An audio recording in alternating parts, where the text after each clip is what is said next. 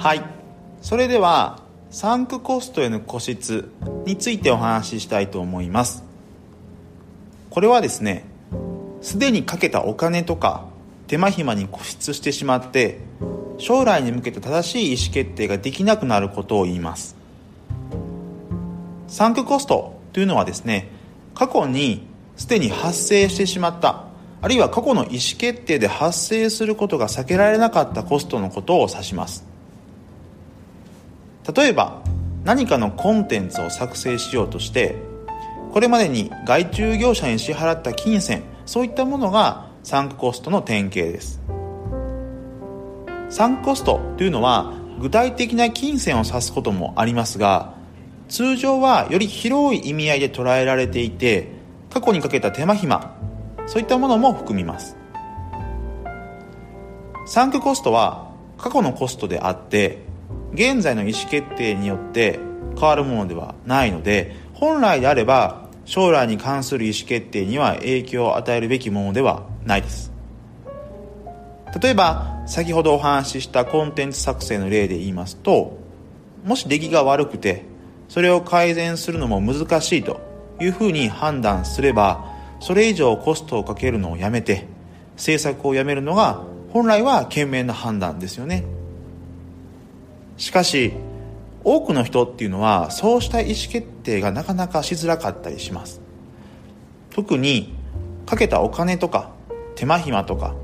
エネルギーそういったものの総量が大きければ大きいほどここまで手間暇をかけたのに今更中断するわけにはいかないよな。これまでの方針に従って前に進めようかなとなりがちです。これは優秀な方ほど陥りがちな罠です。頭ではサンクコストだと分かっていても過去の努力を無駄にしたくない。そういう意識が働いてしまいがちです。そうやって物事を進めてしまうとですねどんどんとサンクコストは大きくなっていきます。結果的にますます引き返すのは難しくなってダメージが拡大することも少なくないです。またですねサンクコストへの固執はですね将来が不確実な場合に大きくなりがちです。明らかにこのままだとダメっていうのが分かっていればその方針転換しやすいんですが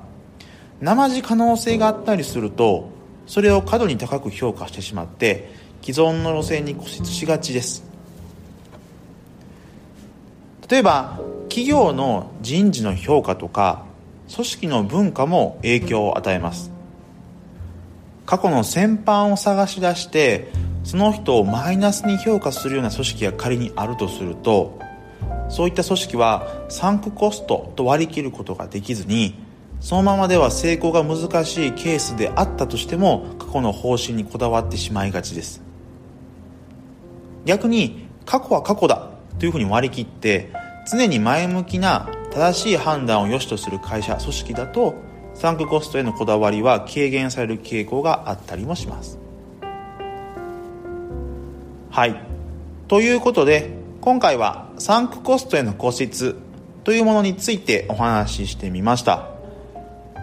人は癖として済んだ話であってもそれに惑わされがちですのでそうならないように十分にお気をつけいただけたらというふうに思います。